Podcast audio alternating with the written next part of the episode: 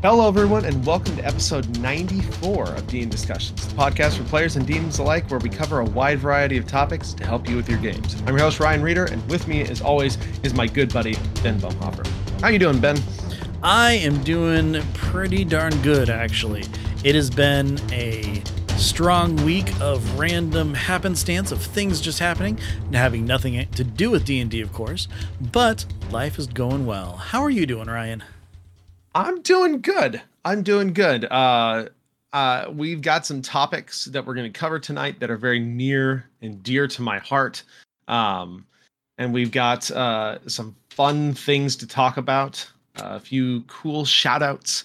Uh, so, yeah, you, should, should we dive in? You know, we might as well because I mean, dive right in. Basically, there, there's there's a story that I want to get to that you're going to be telling at the end of the episode. So the sooner we get through the rest of it, the sooner we can get That's to that. true because so. we didn't have time to get to our uh, what we're doing last episode because it was just so jam packed. exactly. That unearthed arcana, one of our longest episodes ever, w- without uh, a guest and without a lot of anything extra. so yeah, yeah. yeah. Uh, so tonight or this morning or whenever you're listening to it really. It's it's tonight for us uh, yeah. we record in the evening because work work stuff. Um so tonight uh we are going to start at the end. Uh we are going to talk about epiloguing a campaign.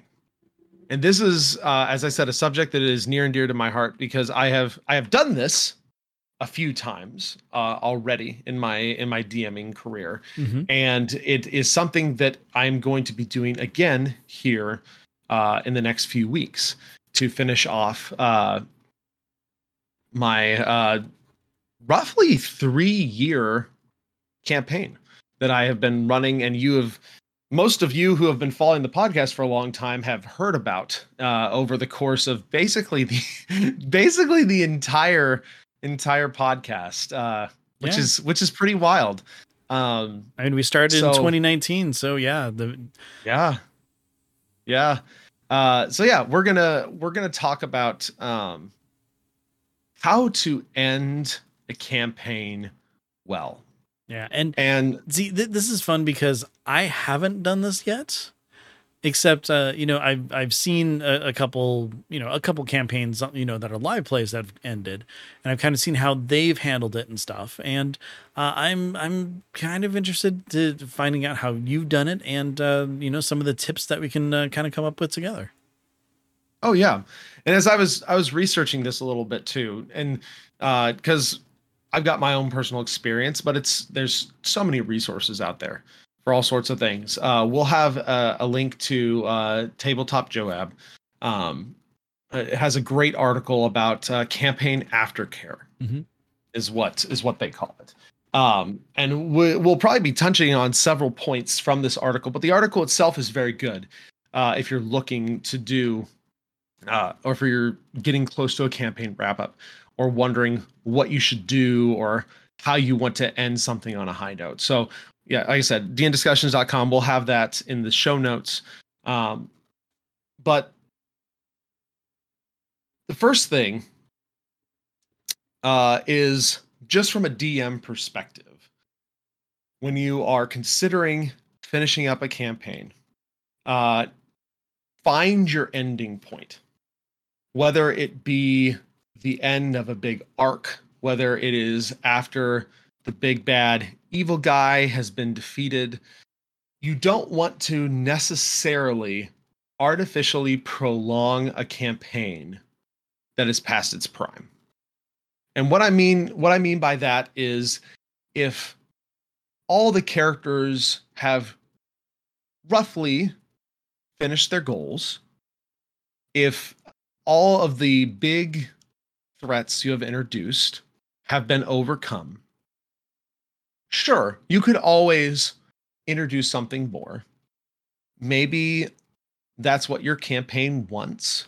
Maybe that's something you can kind of come to an agreement with. But a lot of times, you'll hit a point where it will just feel as if this is it. This is good. This is this is the end of these heroes' journeys.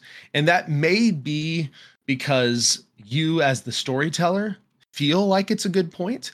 Uh, it could be because uh, you're hitting creative burnout, but you want to finish the story strong. And so you go, okay, where is where is the next logical point where we could have a good ending or have a have a well uh, a satisfying conclusion for as much as we can right? And it doesn't necessarily have to be at uh, level 20 i know a lot of campaigns start out with the idea of the goal of okay we're going to go 1 to 20 and it's going to be this epic journey blah blah blah. And if you can do that that's great. There's nothing wrong with that. That that's a super super awesome goal. But that might not necessarily fit in with the story that you and your players are telling. Maybe level 12 is where the fitting ending comes in. Maybe level 15, maybe level 18, maybe level 8. I mean, we we look at a lot of these like pre-written modules and such, uh, many of them end before level 10 and tell a complete and whole story. So that's that's something to consider is you don't have to push yourself all the way if you don't have the content for it or you don't have the story for it. Exactly. And that's one of those things where, uh, like you kind of said, sometimes it's hard for people to, you know, kind of let go and do the thing that they want to do. And, you know, when you've told a complete story, how many times have you, you know, just thought, oh man, I wish this could go forever? And then, like, say you're watching a movie and then there's a sequel, like a fourth Matrix movie or something, or even a second Matrix movie. And you're kind of thinking, man, it would have been nice if we had just stopped at that first one because it was so good. yes, that is perfect perfect example. Yeah, I mean, like as much as I love the Matrix, uh, the, the first one was was good enough, and I absolutely loved it. Um, so I mean, overall, you, you have to know a good stopping point, just like you need to know a good starting point. And being able to kind of come together with your group, um, knowing and, and seeing how everybody's playing, where people are enjoying, you know, finding out what sort of goals each of the players have, um, or at least their characters have, and you know, try to to to meet those and and and get those to you know a good place for all of them. And that should kind of key you off as to where your stopping point really should be. So whether it's oh the big bad evil guy's dead. Yay we've saved the world and everything. But joe over there still hasn't had any sort of resolution with his family well, let's make sure that we take care of that before we completely end because everybody else kind of had their story moment or something. I mean, it may seem a little weird to just, hey, go visit Joe's family in, you know, on another continent and just, you know, see what's up with them after you just saved the world five times over. But still, you want to make sure that everybody has that satisfactory, you know, feeling with their player character. And that's honestly something you can do as well in something called an epilogue session. So, what I consider, or my definition of epilogue session, is it is the the session after the ending. So, let's say the big ending is we fought the big bad evil guy, we triumphed, tears were shed, you know, people were resurrected or not type type thing. Uh and and then we fade to black right? Mm-hmm. and then you have one more session called an epilogue session. It could be a series of sessions but uh depending on what the reason for for finishing the campaign is. Um but in my case i usually do an epilogue session. And to prepare my players for that, I, I basically tell them be thinking about what your characters would go on to do after this. Where are your characters, you know, down the road, potentially a few years? What are their what are their plans? What are their hopes and dreams post finishing or completing this this massive task?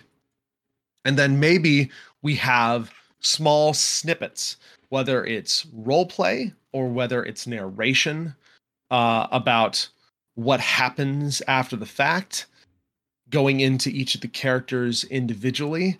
Basically, give your players a chance to say goodbye to these characters that they may have been they may have been inhabiting for potentially years. It is it is a very strong relationship with a player and a character when you have campaigns that go that long or when you have campaigns that uh, last for years. Or i've had this character since level one or level three or something like that. Now we're now we're 12 or now we're 15 or now we're 20 uh let your characters have that chance to say goodbye and give those characters a chance to let you as a dm know what they want to do let the other players know what they're what they're doing. And this is especially important i feel if you are running your own homebrew world. Because for example my homebrew world all the campaigns that i've run in it and this is uh, i've run three in it at this point the characters have a measurable effect on the world. They change things and these are permanent changes that they make. So at the end of a campaign i want to know what their characters are doing or at least i want to know what their their dreams and goals for their characters are. Because as far as i'm concerned those characters will then live on past that campaign these characters become npcs in these worlds they may show up again as a as a guest character or a side character or someone who has achieved XYZ in a future campaign. Uh where the party may be completely different and not have any idea who it is, but then it turns into a super fun story you can tell to your old players and say, your character did was able to do this with this new party that encountered uh, this this dragon or this giant or or something like that. So I I personally like to do this as a DM so that I can really kind of solidify these characters in stone so that they will live on past the campaign. Exactly. And the thing is, is something that we've always talked about is, you know, uh, when you do especially a homebrew campaign, um, but, but, you can also do this with you know any sort of module or adventure uh, as well. Especially if you do have that epilogue where the characters have gone on and done their own thing, is you know it, it helps make it a living, breathing world. Plus, even more so, you see that the characters affected the world and have continued on and are continuing to affect it in certain ways. It, it's one of those things that rewards the players who have been with you this entire time to see hey, what you did in that game, it mattered. And again, you know, it, even if it's just like a, a quick shout out or, or a, a, small little thing here and there, as you see, those little reminders of remember the fun we had in that other game? That was great. And, you know, bringing them in is pretty cool too, in, in you know, in, in subtle ways. If you are going to, you know, wholesale take someone else's hero and bring them into the game, you better have a good level of trust with that original player character as well and do your very best to be true to that character too. So just you know hands down make sure everybody's kind of cool with that before it happens. Otherwise you know make mention to these characters and you know give them the happy stories that's you had in the epilogue previously too. You know continue that going forward. You don't want to you know have a really great epilogue, have, you know, a character go off and, and retire and everything, only to find out later on that their village was burned down and their wife and kids were murdered in front of them so that they have to pick up that harrowing adventure story again and then make them become your, you know, DMPC or something like that. Just be respectful in that sense. Now, I know we're talking about the ending of the game, but again, when you have characters living on, don't mess with them too much. Yeah. You, you want to be true to their characters, and that's part of what getting the epilogue is, so that you and a D as a DM can know this is this is what this character would do. Right? This is where this character would be. This is what this character wants to achieve or has already achieved and wants to retire type thing. Um so I think I think that's a a very uh a very good point. Uh and to kind of build off of that, uh epilogue sessions should usually be very um Positive. celebratory. Yeah. Yeah. Yeah. Uh, celebratory, positive, chill. Most likely you have just come off a huge ending as a lot of campaign arcs end with a big fight, right? Or or a big dilemma uh, that is being solved. Uh, it's probably very high stakes, high tension, high energy. uh, the epilogue session should bring that back down and be a celebration of the campaign and of the characters. Um, it should be something kind of laid back and chill as you go through these different little moments, as you go through the different characters and figure out where they're going to end up and what they're going to do as they say their goodbyes, potentially as they mourn a friend and celebrate those who are still here. Uh, if you had a TPK, you can honestly just uh, take time and remember all the good moments, right? Remember all the fun times. Talk through all all the epic moments that that you had as a DM. You can epilogue post that in the things that they even if the heroes failed in one way or sacrificed themselves uh, they were still able to achieve this, that, or the other, right? Mhm. And so it, it's it's one of those things. This is not a this is not a high stakes session. This is not a super intense session.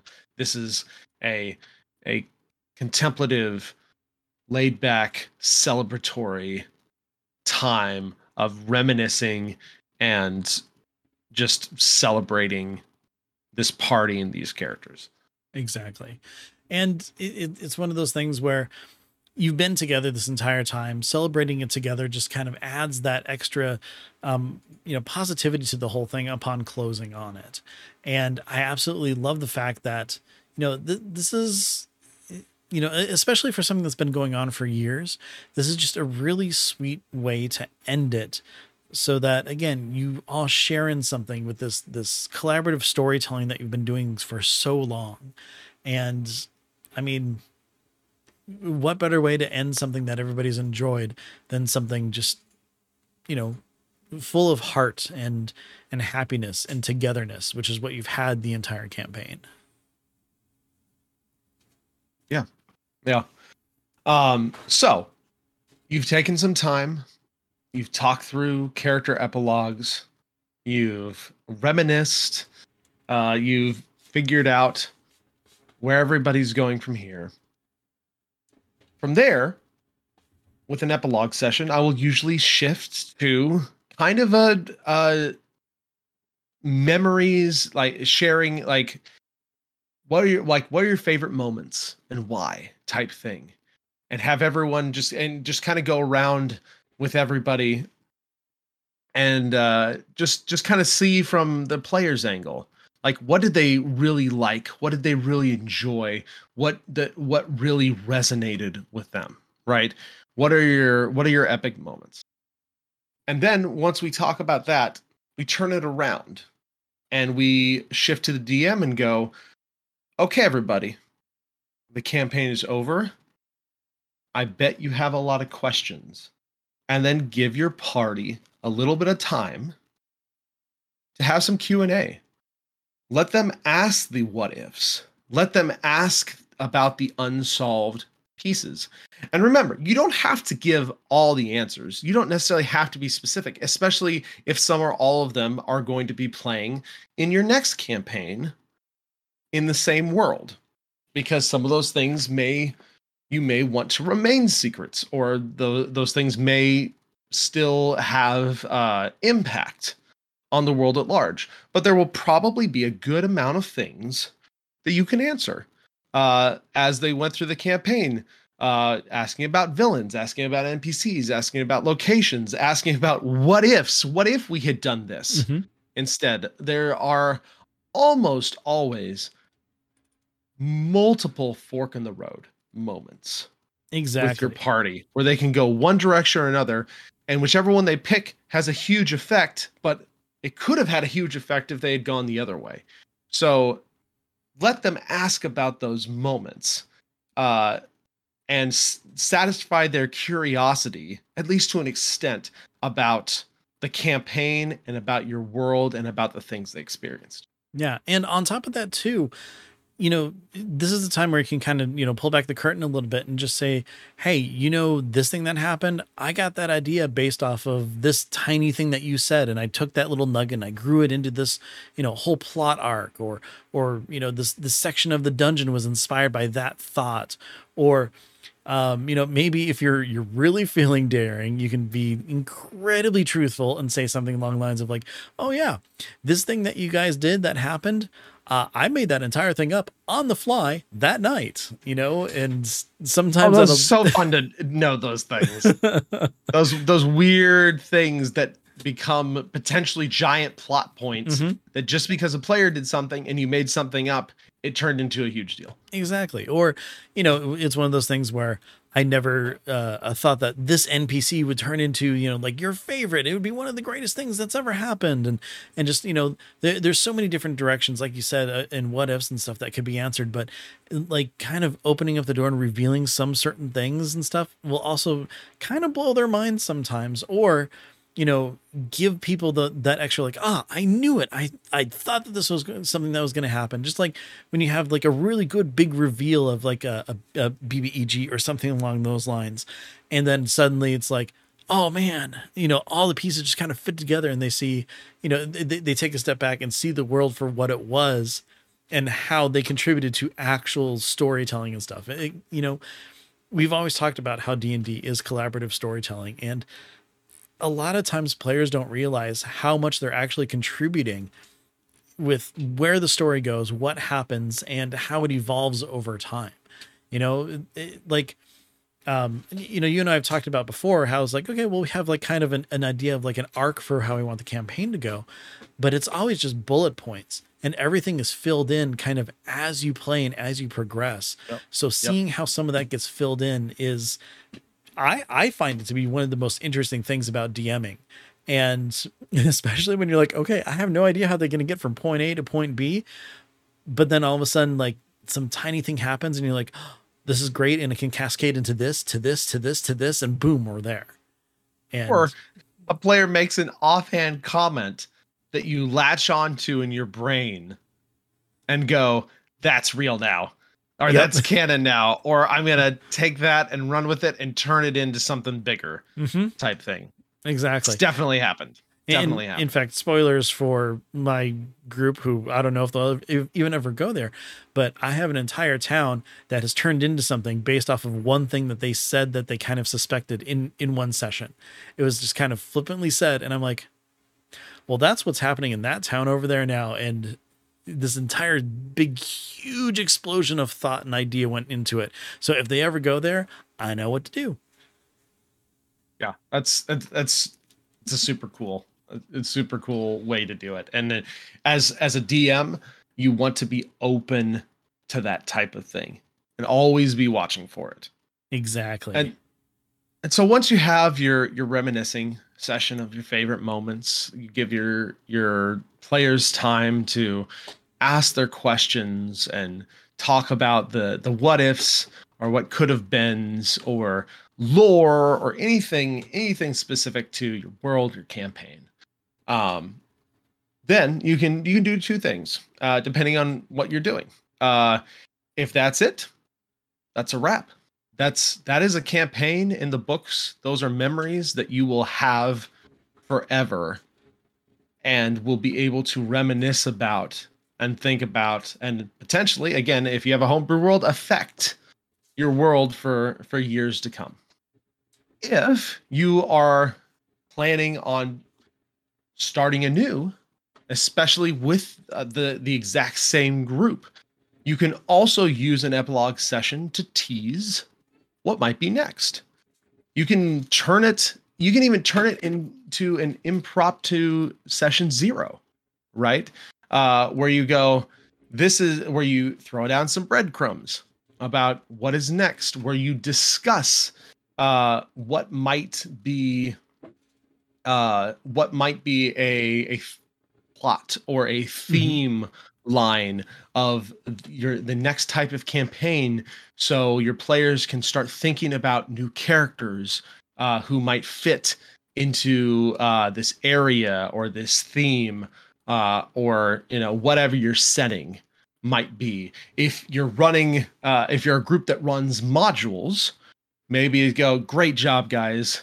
That is the end of storm king's thunder uh, based on the vote that we took or maybe you put something to a vote uh, and go here's what i've got. Here's the three or four modules that i've got. Which of these are you interested in mm-hmm. in running next? Or all right uh, based on the vote wild beyond the witchlight is what most people seem to be interested in or is there one of their top two picks or something? Uh, a really good way of do it is is a ranking system right uh, if you are doing modules throw a few out and have people rank them. Then based on what you want to run and based on what people have put as their top top view you can then uh, pick the next campaign from there. And usually there'll be some sort of consensus you can find uh, between your your players once especially if you've been playing together for a while. Mm-hmm. and then you can use that as the launching point into that next module Exactly. And if you're homebrewing, you know, you can kind of have the same thing uh, happen as well. Based off of the discussion that you've had, you know, kind of look at it as more of a session zero and find out the things that people really enjoyed about your homebrew campaign. You know, did they really really love and enjoy the RP aspect of it? Did they like the you know the the dungeons that you built more, or like the the, the kind of just combat in general? You, know, you can kind of weigh out you know how much more you're you want to put into your next homebrew campaign of oh well they seem to really enjoy the rp let's kind of you know like lean into that and make it more of a, a heavily rp kind of game versus you know a group who just really enjoy the dungeon crawling. And then at that point it's like hey cool. You just want loot? You just want to fight I can make dungeons till the cows come home, and you know we can do like a, a I don't know a Diablo type thing where we're just constantly going deeper and deeper, you know, into harder and harder dungeons and fighting you know monsters the whole time. You know, you have so many different aspects that you can have. Um, on top of that, you can find out like you know, oh, do you want to try some sort of political campaign? Do you want to do um, you know, like more of a, a war torn world? Do you want post apocalyptic? You know, you can figure out kind of settings yeah. and stuff. Urban, well. Urban crawl. Mm-hmm. Exactly. Yeah. The, it, it gives you so much more of an idea of, you know, again, just teasing what you can do, figuring out what everybody kind of wants in that idea, and then, you know, giving uh, ideas and snippets of, of different things, just like you could with the modules. Yeah. No, I think I think there's a lot and and sometimes too, this can be a great opportunity uh as a DM to now that the campaign is over, also elicit constructive criticism, mm-hmm. right? Or or suggestions even. It doesn't even have to be constructive criticism. It can be suggestions of, "Hey, uh what do you think I should work on? What would you like to see more of in the next campaign?" Or what or uh, even if it's not the next campaign, uh what were your what were your things you enjoyed the most or what do you think the strengths were what do you think could be improved upon that sort of thing. So as a dm you can take that back now that the campaign is over and you don't technically have to worry about it at all for that campaign anymore and go okay cool i can integrate this in the future. Yeah or god forbid and and who knows if this will happen because i know it can be rare but god forbid you can even say would anyone else like to DM the next campaign? and this might be your chance Yeah. to kind of you know pass that that that dm you know role to someone else who really wants to get in there and give it a try you know it doesn't have to be a full huge campaign maybe you know people can take turns doing one shots in the meantime while you're doing you know campaign prep for the next big long one or something along those lines there there's a lot more that can happen now that the campaign's over that everybody can just kind of take a little piece of the pie and try it out and see if it's something they enjoy doing too and to my people, this is not me saying, "Hey, I don't want to DM anymore." This is just me saying, you know, to, to people who are out there, if you've ever wanted to try DMing, you know, at the end of a campaign, just say, "Hey, I'd like to at least do a one shot," which could turn into, you know, maybe just a, a three or four shot, you know, depending on what they prep and what they do. Yeah. Yeah, that's a that's a completely viable option. For sure. Yeah. All right. Well, that is how we do it. Well, how you've done it, I I haven't done it yet. but I'm prepping for it in like another year or so. That's that's fair. That's fair. Uh, I, I've gotten this is this has been your first like huge hmm grand scale campaign. Yeah, everything Um, else I've ever run is just kind of petered out with you know players just not being available or something along those. It's hard to have epilogues for things you've only run it for a few weeks or a few months. Mhm, exactly. Um, not not quite the it doesn't hit quite quite the same. Um, but that's yeah, that's that would be our advice. That's how I have run things in the past. That's how I will most likely be running the epilogue for my um, uh, current campaign that is closing out. So, uh, if you have ended campaigns before, or you have your own suggestions, or you have things that uh, we didn't mention that you usually do when you close campaigns off, we would love to hear from you. DnDiscussions at gmail.com. Please let us know. We'd love to love to see uh, other points of view Mhm. and uh, all the other cool stuff that you might do. I mean, especially if you just firebombed the end of the campaign, I'm interested why you would do something like that. But you know, you never know. We'll we'll find out. Yep, yep. I I, am very interested for sure. okay, uh, moving on to our secondary topic of the night. We have not gone over a race species for quite a while. Uh, Yes. So Ben uh, picked out uh, a very interesting one, one that I actually don't see get a ton of play, but are actually extremely flavorful Mm-hmm. as far as what you could do with their fantasy go. So, Ben, why don't you kick off our Gensai discussion? Yeah. Well, I mean, when we kind of talked about it and like, hey, let's do a race, I'm like, why don't we do four instead, all in one shot? Ah, why not? Yeah, and the, the thing that, I like about the the Gens, uh, the the Genasi is that, um, I did say Gensai, didn't yeah, I? you did, and I'm like, that sounds I, I weird. feel like, yeah, I- I feel like uh, there's probably multiple ways to pronounce it, but it i- I believe Genasi is the is the correct pronunciation. Yeah, it's fine, whatever. Uh, we can always just go to D and D Beyond and click on the the Matt Mercer or Marisha Ray button and see what it says. That's true. That's true. Yeah, uh, but anyway, so the, thing about the Genasi is that the the idea behind them is that they're either direct descendants of a genie or born to non-Genasi parents who live near a place that was suffused by a genie's magic. So they're they're basically elemental people is the best way to put it. Uh, they come in four different varieties. Well, in the player's handbook, they do. I'm sure you can come up with loads of differences and stuff uh, in a homebrew if you want to. But there's uh, air, earth, fire, and water genasi. And the thing is, is like each of them have their own little, you know, attributes, just like every other race in D and D does. Um, so we'll we'll just kind of go through them all really quick, and then I, I had some ideas on how to actually play them and, and really kind of embrace the element that they that they kind of go with. So uh, the air uh, genasi they have dark vision, they have unending breath, which I mean I would hope so. Your you know your whole thing is made of of, of air.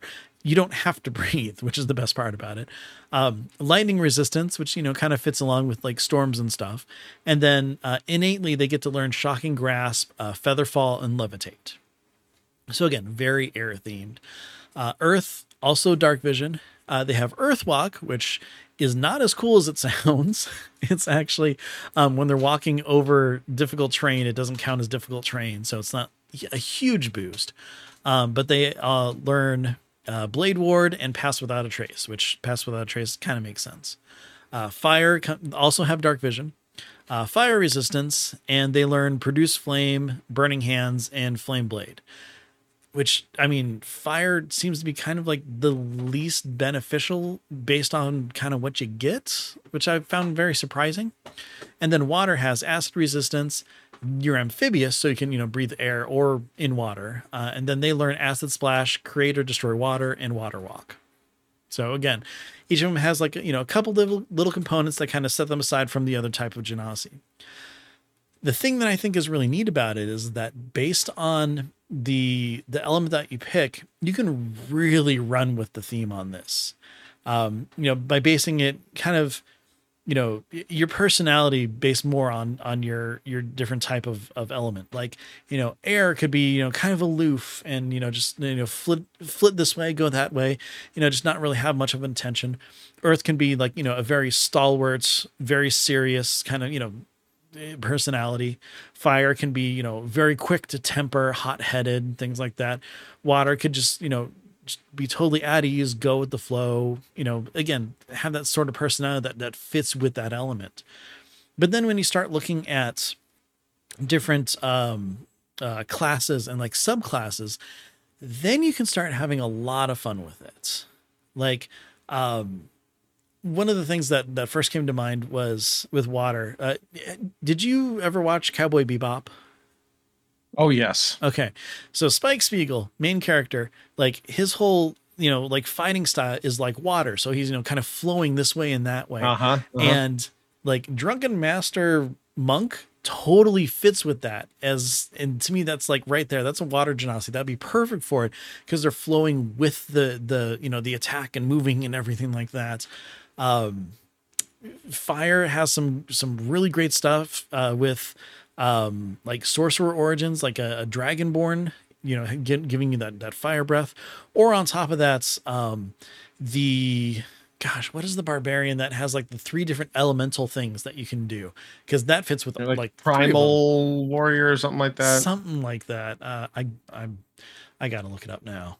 I'll, I'll, look it up. You keep you okay. keep going. Thank you. Well, I know they have the Storm Herald as one of them, but yeah, one of Storm them has Herald like, is one. The uh, the Totem Warrior yeah, uh, there's one where one... like uh, you can have like fire erupt from you and stuff. Um, like almost any sorcerer origin, you have like your your storm sorcerer would be great for air. You know, it really fits in with the theme with like lightning and everything along those lines. And it's just it's really neat how you can kind of take just an elemental aspect and look at a lot of different subclasses that are out there and really fit it in with your genasi. Like uh, again, uh, Earth genasi just, you know, very strong, you know, put him in a, a very defensive kind of role, like, you know, a big mountain in the path of someone else, you know, giving them like a defensive fighter stance of some sort or like a barbarian. And just overall, it seems like it'd be a lot of fun to play one of these and really embrace that elemental feel on it. Yeah, no, I think I, I think these are very, very flavorful uh, these can make for very very flavorful characters. Mm-hmm. Um, especially as a DM, if you want to homebrew some fun things into them, incorporating those elements a little more, or letting your players flavor the things they have or the things they do uh, in those elemental contexts uh, could actually turn into some really cool role play and some really fun uh, creativeness, be it just uh, skinning something or uh, as a DM allowing them to actually change up the way things work a little bit because of their inherent genie magic. Mm-hmm. Exactly. And just being like kind of a living elemental thing too you know, you can just react with the world around you so differently. Uh, you know, especially like a, a, pirate campaign or something, being a water genasi would be super great and important. You know, imagine being like a pirate lord and, you know, you need to attack another ship. You just jump right in the water. Whatever. Swim over there, you're fine. Underwater for a while. Hang on to the bottom of the boat if you want to like infiltrate some place or something. I mean, just little things here and there. Uh, it's just I don't know. It seems like something that's kind of fun, and I've never played a Genasi before, and I think that I might want to in one of my next games. You know, like wh- whether it be one shot or something else, just to kind of really embrace whatever that element is and and and go with it. You know, I, I just love the idea of like a a fire genasi just being just so quick to temper and everything like that, and you know maybe as part of their growth over the story of the game, just kind of you know like learning to kind of kind of control that heat and fire in them and stuff and. I don't know. Maybe I just really want to go see Pixar's Elementals instead, and then you know I'll be good. But I mean, honestly, that's that's basically that's basically Genasi right there. yeah. It's just a movie, a movie about Genasi. exactly. A fire Genasi can't hang out with a water Genasi. Uh, nah, it doesn't happen. No, um, it'll never work. yeah, but uh, anyway, so the barbarian, Storm Herald barbarian, has the the desert sea and tundra, um, different things, so that you know you you you have that aura around you that that you know would fit whatever your your um, element is and stuff. But I don't know, just it, it seems like a cool thing. And I, I mark my words, my next character that I make is going to be some sort of Genasi because of this. I don't know what subclass will be yet, but I will be one of them. Yeah, there it, it's it's a very I, I feel like it's a very underutilized race. Mm-hmm. Yeah. That could that has a lot of a lot of potential. And they might not fit every campaign. Oh right? no. Uh, these are these the these races are in some ways kind of you know quote unquote fantastic enough that maybe you you talk to your DM um, and check and make sure they'll fit within whatever setting or whatever module or whatever you're playing. Mm-hmm. Uh, if they can integrate them, uh, but otherwise, yeah, they're very very flavorful. Uh, lots of great fantasy. Uh, lots of uh, cool little extras that fit within their elemental types. Yep. And just the fact that, you know, they are direct descendants of a genie or, or, or you know, born to non Genasi parents and stuff. You have a lot of really cool, like just backstory campaign ideas to kind of give the DM on top of that too. You know, yeah, like play with that. Mm-hmm.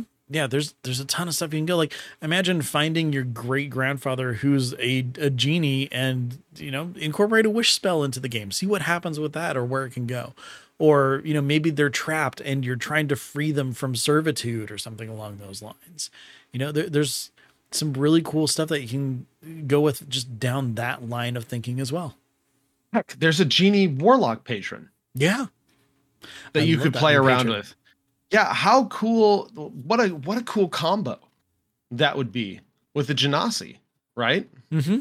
Yeah having like, a, a genasi warlock with a with a genie patron and having that be directly maybe maybe something that is just uh, due to your lineage or or something that uh, was thrust upon you. Mm-hmm, exactly. It's like, oh, it turns out that your great great grandmother is your patron as your warlock. How cool would that be? How does that intermix, like, kind of go along mm, with your life and mm, stuff yeah. too?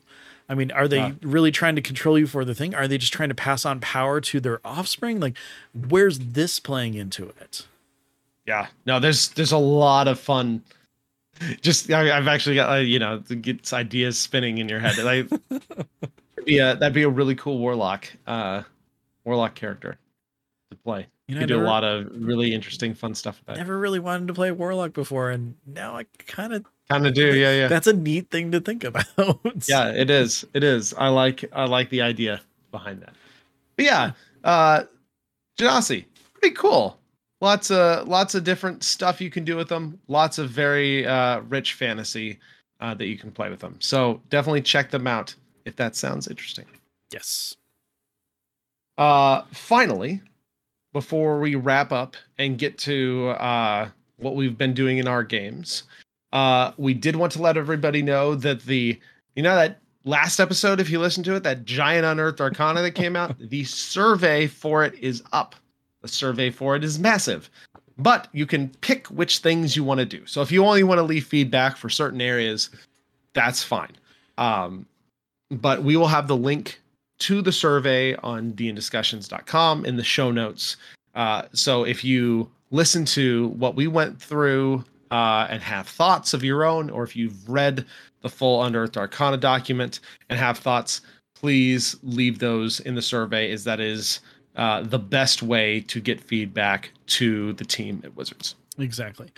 Um, and then one other side thing, um, if you know you're out there and you're really trying to you know find a, a, D&D campaign to jump into and, and you're having a hard time, well, a digital version technically is coming out. Baldur's Gate 3 is coming out August 3rd. It's in pre-release right now. Um, we are not getting any sort of payment or promo or anything for this, um, but it just looks really, really cool. And it's essentially Dungeons and Dragons, the video game. So check it out. I, I basically want everybody to buy it so that they'll keep making, you know, D and D games. I want. Uh, I I already want a Baldur's Gate three expansion. Yes. Like it, it's it it looks like the closest a game will ever get to a real D&D campaign with all the branching choices and you know the the the dice rolling and all the different the, the freedom of the things you can do and such. Um it it looks amazing. I have completely been basically uh untouched. I have not played it any of the early access. I have not looked up any of the articles. I've watched a trailer or two and that's basically been it. So, Mhm. Same and I'm going to continue to be like that. I I want my playthrough to be completely unspoiled. I don't want to know anything. I want to uh, just discover as I go this ridiculously giant, rich world. Um, as we as we go through and play, I believe it's levels one through twelve. So there's lots of goodies you'll be able to get along the way, and hopefully they'll make a level thirteen to twenty expansion at some point. I don't know how they'll do it, but heck, if they were able to do this, I trust them to figure out how to do the rest. Yep, they can definitely do it. Okay. Okay. Awesome. Well, that brings us towards the end of our episode. So before we go, since we actually have time tonight, uh, let's talk about a little bit of what we're doing in our own game. So, Ben, I know you've had Yeah. a session recently. Two sessions have- to talk about actually. Yes, two sessions now. Uh, what have you guys been up to? Yeah. So, okay, we uh, you know, got that artifact armor for our bard. And then they they plane shifted back and we're standing right outside their manor and then they're like, "Okay, we want some downtime." So I'm like, "Great. We can have some downtime." So everybody kind of, you know, gave me their list of what they were doing. We, you know, RP'd some of it out and talked about some things. And um, there was some some really sweet moments like um our our bard at one point had said like oh yeah no i've you know never gotten presents before. You know it's it's been something that that's never happened. And then our sorcerer ended up like giving them you know like like five days of really cool like little presents and stuff just because you know it's something that they've never had in their life uh, i thought that was really great um uh, our our paladin worked with our uh, rogue to teach her how to use a shield because one of the the things that they got um, loot wise was an animated shield. So that is actually going to be used and, and implemented and stuff, which I think is really cool. I'm, I'm excited about that. Um, there was a, a real sweet letter that was written with a, a, a nice response, which nobody in the group knows about except the person who wrote that. So we're just leaving that out there. Um, you know, just a lot of really neat stuff. Everybody kind of, you know, was able to recharge their character, kind of do some stuff. And then on the final day of the downtime was uh, Dragon Day, which was the city's celebration of the dragon that created it. Because if you remember, uh, Alexana, the the capital of the Sage Coast, um, was actually created by a silver dragon who created the city out of clouds. You know, just created everything, just clouds here, there, everything. So, uh, Dragon Day is the day that they honor the dragon. And so there was uh, some, you know, fun little activities. There was a uh, uh, um, uh, chicken, well, a, a dragon wing eating contest with, uh, you know, uh, the, the the temperature slightly going up with with each uh, dragon wing, which none of the players won that because the Constitution save just did not hit the the, the level. Um, there was a cake decorating contest, which was pretty great, uh, which was a lot of fun. And then uh, at the end of the day, uh, our our champion of Bahamut, the Paladin, uh, was going to be one of the judges at the tournament, and then whoever won the tournament was going to put on like you know just like an exhibition match with with our Paladin. Well, no one told the winner that it was an exhibition match. Um, so this this this uh, half orc, or no, he's a full orc, I think, um, comes in. He's wearing a or carrying a a very very wicked axe that has um, Gruumsh uh, iconography all over it. So you know the the the orc god of storms and war, and he just goes all out against our paladin, and they are just fighting and attacking and doing massive damage to each other and he's you know using all these lightning powers and stuff that seem to maybe be coming from the axe. And you know she's attacking with all of her holy might. And our rogue sneaks over and sees that there's you know two people who are like cheering for him but they're just stalwart and, and silent and just watching the fight. You know like they're they're really paying attention to see you know weaknesses and, and everything like that and just like not exactly taking notes but maybe mentally doing that and then finally comes down to the point where you know she strikes down this orc. It looks like he's going to collapse and then it, his his uh um you know orc feature of getting right back up happened and he attacks her and then she attacks him again. He falls down again but then his relentless rage kicks in and he gets back up and then he attacks her and like she's just getting beat and beat and he keeps going down but keeps making the save with his, his relentless rage and keeps coming back up and then so finally it's about maybe the sixth or seventh round at this point and they were just you know back and forth just throwing Oh, all this, this stuff. And then finally someone uh, one, one an, an elf that was watching um you know one of the two um casts a spell and just hold person on him and just stops him in his tracks. They say let's go. And then he ends up you know stopping the fight. They all walk off together. And then our rogue follows sees that this elf pulls out a tuning fork that looks a whole lot like the the one that our party has and starts casting something. The rogue does a quick dragon's breath fires some you know fire out at them uh, and then they disappear. And then they're like oh my gosh you know what was going on with that? You know the, everybody who is running the tournament is like it wasn't supposed to be like this you know we weren't able to stop. I mean if you think about it it was a minute of fighting so there wasn't really much they could like get in and stop this fight with. And then we kind of ended the session there with kind of the mystery up in the air of what was going on. So the next session they start talking about it and they're like okay well the axe could have potentially have been one of these artifacts that our party's been you know hunting for you know like the the, the god chosen artifact they might have something like that the tuning fork an, one of those was stolen by someone who's able to alter their appearance from herman the the magic german shepherd shop owner um so Everyone's favorite good boy. Exactly.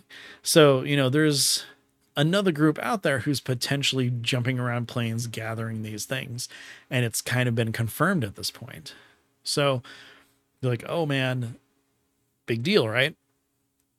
So then they're they're taking their first steps to go on the next quest to get the the artifact that the sorcerer has you know been kind of contacted about through dreams and everything, and it turns out that they're going to be going to a fortress in the second layer of hell. So they ended up plane shifting there um, with their uh, Matilda, their their other magic shop friend, who is like one of their favorite NPCs. Uh, uh, well, another one, and because she has a tie to this artifact because her wife actually used to carry it before it got powered up.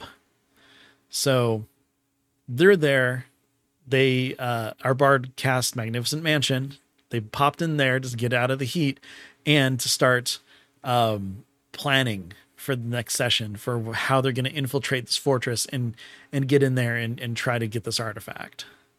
So it it's been pretty crazy the last two sessions with you know stuff happening and, and the plot thickening and everything and i'm really looking forward to this because i'm, I'm taking something from a module and completely changing it to what i need this is the first time that i've ever really pulled directly from a module in order to do something so um it's going to be an experiment for me and so far i'm pretty happy with kind of the way things are going and we'll see how it goes That sounds super cool. Yeah, I'm That sounds super cool. excited. And Yeah. anti group is doing stuff, and I think it's pretty cool. So Anytime Yeah. there's an anti-group, like that's just I feel like that's fun. yeah, I think so. It's a it's it's it's one of those tropes that tropes aren't bad necessarily. hmm And Like I mean, make them your own. Make they they there's a reason they are. They can be a ton of fun. yeah, and you know, in this particular case, there's a group of good people who are being chosen by good gods for a reason. Why wouldn't there be a group of bad people chosen by evil gods? Just makes sense. Yeah, exactly. Especially since all these these artifacts were depowered thousands of years ago and now suddenly they start having powers again. It's kind of weird. Mhm. Yeah. It's like it's building to something I know, right? What could it be? wild. doesn't Who matter. knows? I'm sure it's nothing. Sure I'm sure it'll be fine. Yeah, exactly. Nothing to worry about. So yeah, I'm looking forward to our next session and uh we're gonna we're gonna be in the second layer of hell. We'll see what happens. Oh boy. City of Dis. Yeah, exactly. That's where they they they uh jumped in. place is cool. Well, it's Yeah, really hot, is. but it's cool. Uh, Kind of like all the weather right now. Oh, geez. Uh, when I took the trash out today, one of my neighbors said, "Yeah, this is the the 27th day of above 110 in Phoenix.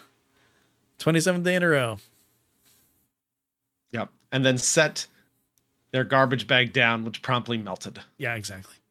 but anyways, uh, so that's what's been going on in my campaign. I know that you've been super busy with stuff and closing things down. So what has been going on with you?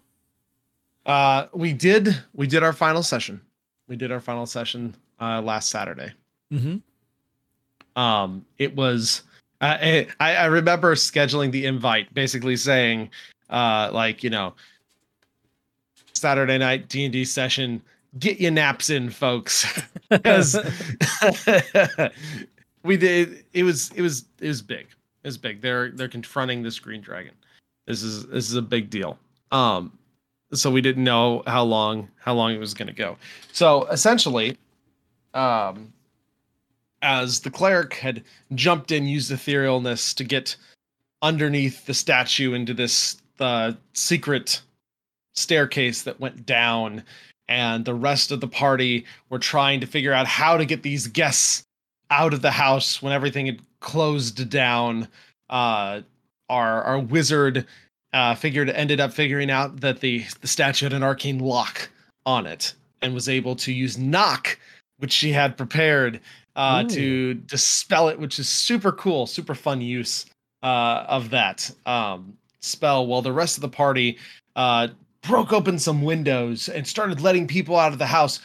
Only to find out that there was awakened trees and flowers and shrubbery outside too that was ready to kill people as they Oh, ran away.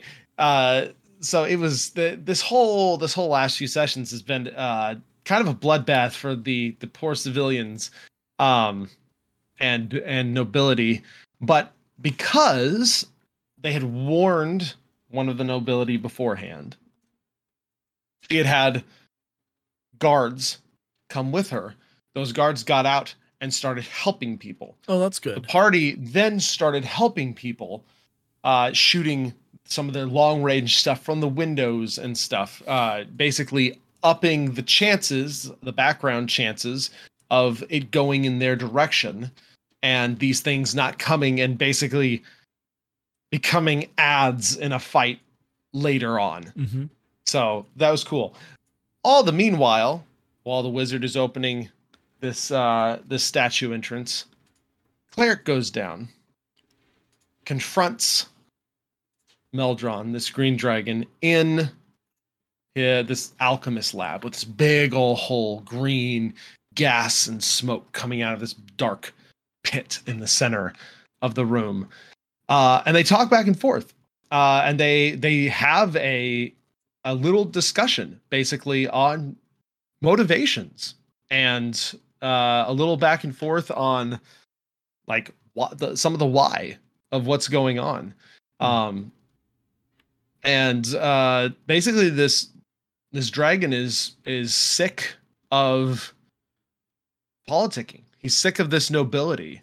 Uh, he wants direct leadership, not behind the back backstabbing and uh, cloak and intrigue and politics. Uh, and there's a lot of stuff basically in what he was talking about that the the cleric could kind of agree with, and so it was kind of interesting how that went. Uh, but at the end of the day, the cleric's like, "Is your thing to be any better than what's going on right now?" Uh, and in addition to that, they this this ring that has the soul of uh, the person that the cleric had met and talked to a lot in the early days. Meldron had stolen back from him. Uh, there was discussion about that a little bit, some some reveals about who that was, um, and the cleric ended up hitting some sore spots in uh, the conversation. Ooh. And unfortunately, it ended, and it and it's just like uh, we I, I guess we've come to an impasse. We can't I can't agree on this. Then the cleric tried to cast banish Oh, on this guy, uh, on this green dragon. is it an Uh, a- to- adult? It is unspecified. Ooh. This was a the the actual green dragon was a completely custom stat block Oh, nice. that I that I built myself uh, specifically specifically for this. This is a party of five level 15s. Uh, the the dragon itself was a ended up being a CR 21 Mhm. creature, um, which ended up being pretty pretty decent um, to uh, challenge that scale of party. Yeah. The banishment unfortunately failed because the dragon saved against it and basically went if you want to if you want to have it that way, my turn. Says a word in draconic, cleric dies. Power word kill. Power word power word death. Oh man. Um so I built in like, you know, a certain amount of spell slots, high level spell slots and and down into this thing. The dragon's a caster. Yeah. Um Powered, word power word kill, powered death. Um doesn't have a save. It's just if you are under 100 hit points, 100 hit points or less, you die. Mm-hmm. You just straight die. Uh, so the cleric just drops dead. That was kind of like a oh snap that everybody else is hearing because as that happens, the wizard is running down through uh, and doesn't isn't quite close enough to try and counterspell. So the wizard busts through as the dragon is walking down yet another spiral staircase even deeper into this lair as the rest of the party having things gone on simultaneously catches up um and finds their cleric dead on the ground Oh my. Thankfully, gosh. the warlock celestial pact warlock uh has revivify and uh my death rules are basically as such everyone has a death dc starting at 10 Mhm.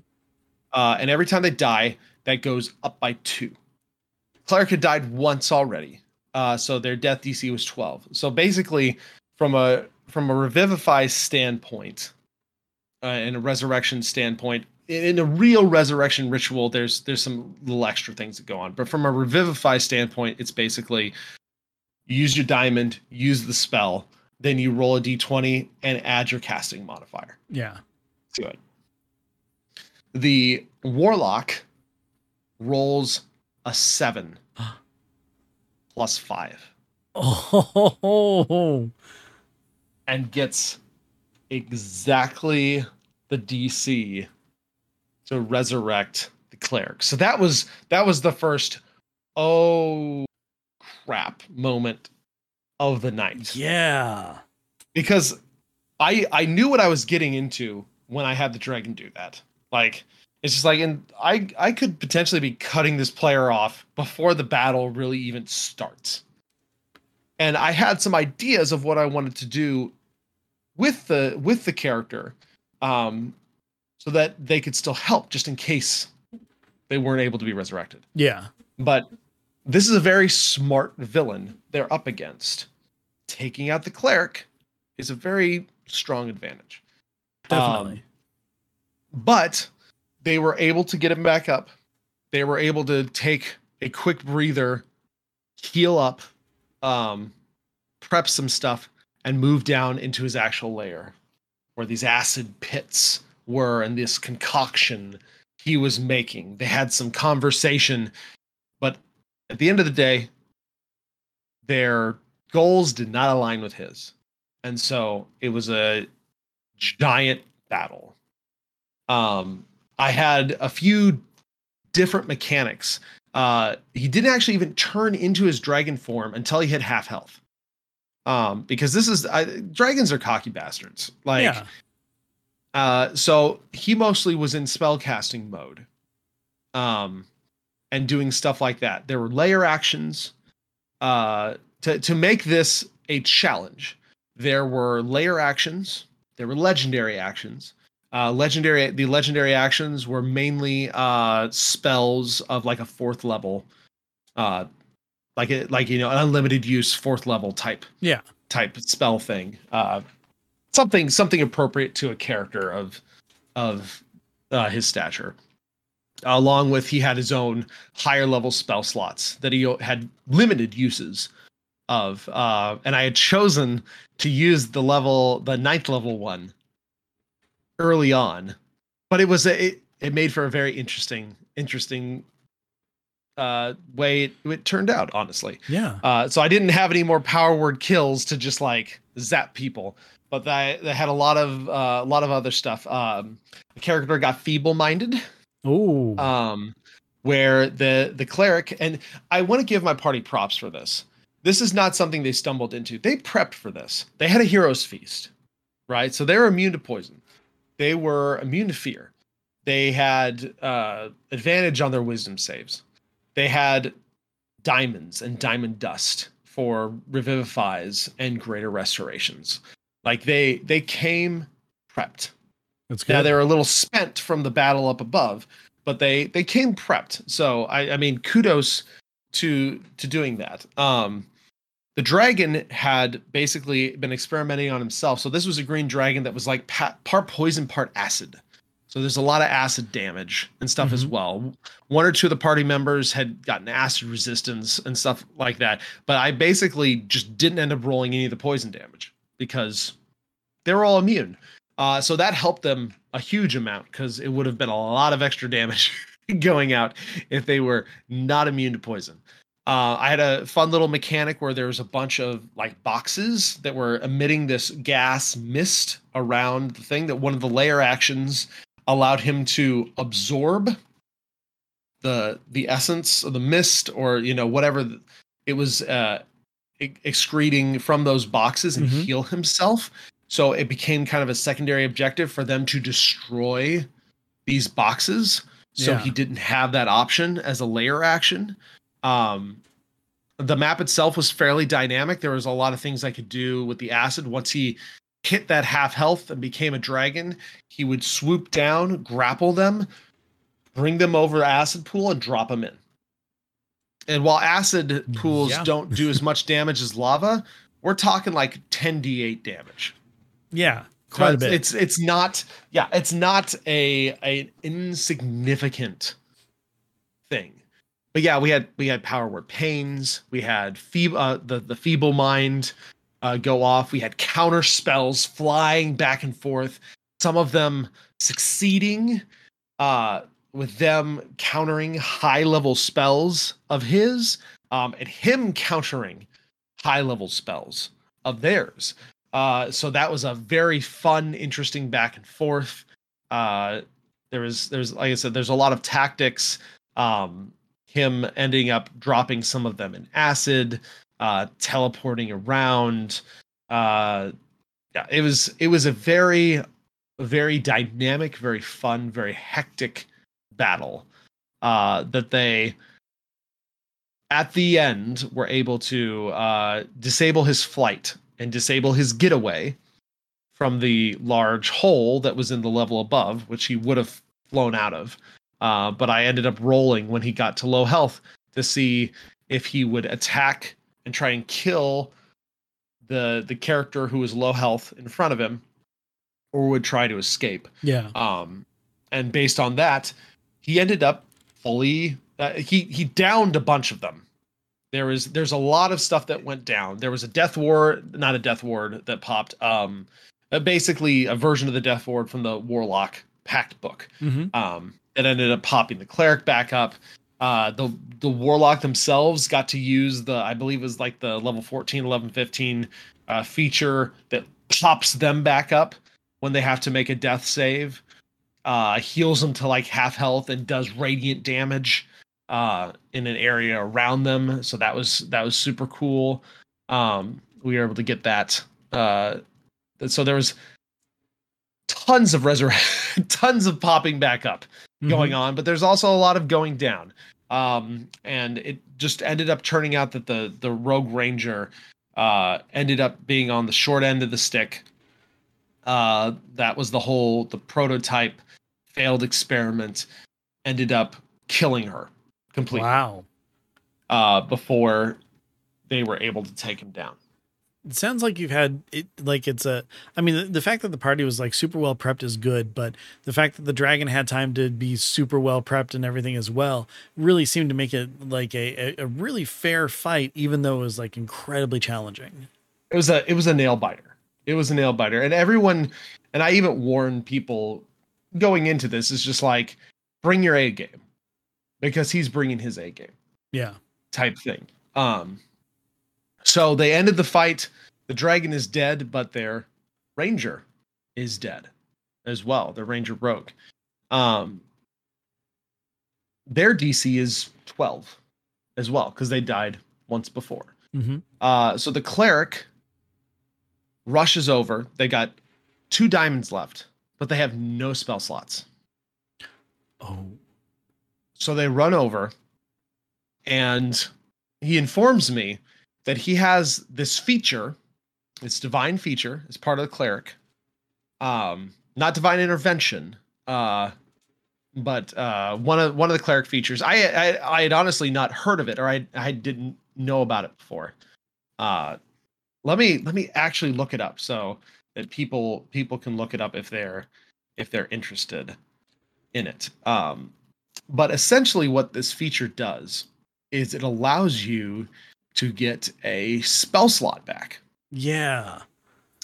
Uh, divine power. You can use expend a use of your channel divinity to fuel your spells as a bonus action.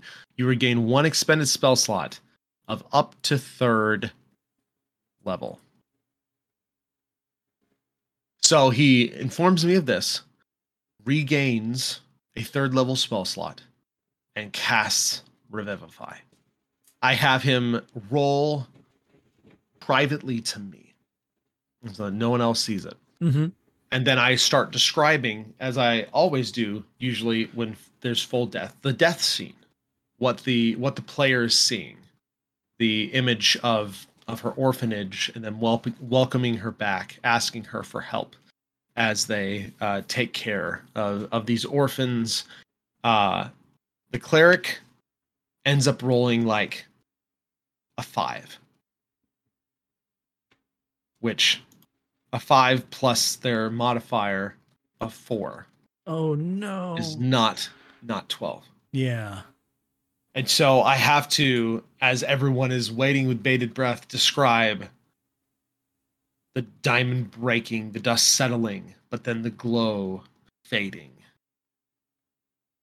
uh and nothing happening and things are getting really tense because this is three years. Uh, this is last session. This is a, this is a really big deal. Um, and then the cleric goes, "I have two uses of that." So he uses it again, regains a third level spell slot, and has one diamond left. Oh man. and I said, "This was this is a death and a failed resurrection. The So DC is 14. 14 now. Yeah. It's 14 now. Um, so I had him roll privately to me again. Same thing goes off, but he rolls an 18 on the dice. Oh, that is great. And so I'm able to describe, and everyone's just kind of waiting, and then everything becomes clear. The cleric is brought into the scene, as I always have the resurrector brought into the scene to talk with the resurrected. Because remember, the soul has to be willing. Mm-hmm. So it's possible if the players wanted to, they could say no. They they don't want to come back, or I or yeah, I finished. I I feel I feel good about this. Um, it's my time, you know, type thing. Yeah. Uh, but uh, she had a family to go back to, so she decided to come with uh with him, and was resurrected. Everyone breathes a sigh of relief. There's a little bit of role play at the end, and that's where we ended the session. Oh, and that's we're gonna great. epilogue, kind of post that, post dragon kill, post what is happening, and then figure out what is going to uh, happen with the character. So, a very epic, cinematic conclusion, nail biter conclusion to a very epic campaign. Very true. Very very true. That's awesome. Well, I'm I'm uh, excited to hear kind of uh, you know what happens in the epilogue, and um, I'm I'm glad that you had such a good like finale to your campaign. That that's great. I, I honestly could not have been happier with how the fight ended up going down because that's that's one of the things that I I kind of pride myself on and I love doing is building those epic encounters, building Mhm. the custom stuff. But there's always that bit in the back of your mind. Well, there's there's always the little bit of it doesn't matter how long you've been playing. You have that little bit of nervousness as a DM before you before you get started with a session. But then I've always got the other thing in the back of my mind is crap, what if this doesn't work? What if I didn't make it right? What if this is super unbalanced? Mhm. Um, so a lot of times, a, a lot of it is just knowing your party and doing it a lot, doing it a lot, uh, trusting your gut. It's it's definitely uh, more art than science at at this level um, to challenge your players and get that balance of deadly but overcomable right. And so I was very very happy with how it how it turned out. Exactly. Well, cool. So I'm looking forward to talking about uh, the epilogue next uh, episode or two that we have. But until then, that is going to be the end of our episode tonight. Thank you, everybody, so much for listening and joining us. But before we go, Ben, why don't you tell everyone where we can be reached? Course. Um, if you want to tell us about some of your uh, epilogues or, uh, you know, maybe even some Genasi that you played, go ahead and send us an email to dndiscussions at gmail.com. We love to hear from you. Uh, it's one of our favorite things is getting email from you. Um, now, if you're looking for us on social media, hey, check us out on Bluesky. Uh, Bluesky Social, Bluesky Social. You can find DnDiscussions there, as well as Ryan. He is TBK Zord, and I am Ben Bumhofer. Uh, now, if you want to hear me currently uh, on a live play podcast, I'm going through Rime of the Frostmaiden. Um, you can check out Plus Five to Hits. Uh, Ryan's character has uh, gone on a mission for her for herself. Hopefully, she'll be coming back soon. Uh, I know I would appreciate that because my character is quite reckless without uh, Ryan's character there. So, check out Plus Five to Hit. Some crazy shenanigans have been going on. But uh, this show, though, DnDiscussions, check us out on dndiscussions.com. And of course, anywhere your podcasts are, well, free because, you know, we, we don't sell it. But, uh, anyways, uh, give a listen. If you like this episode, we've got uh, 93 other ones, which is still blowing my mind out there. So check us out. Uh, until next time, everybody, make sure that uh, your dice roll well and be good to each other. Take care, and we'll see you soon.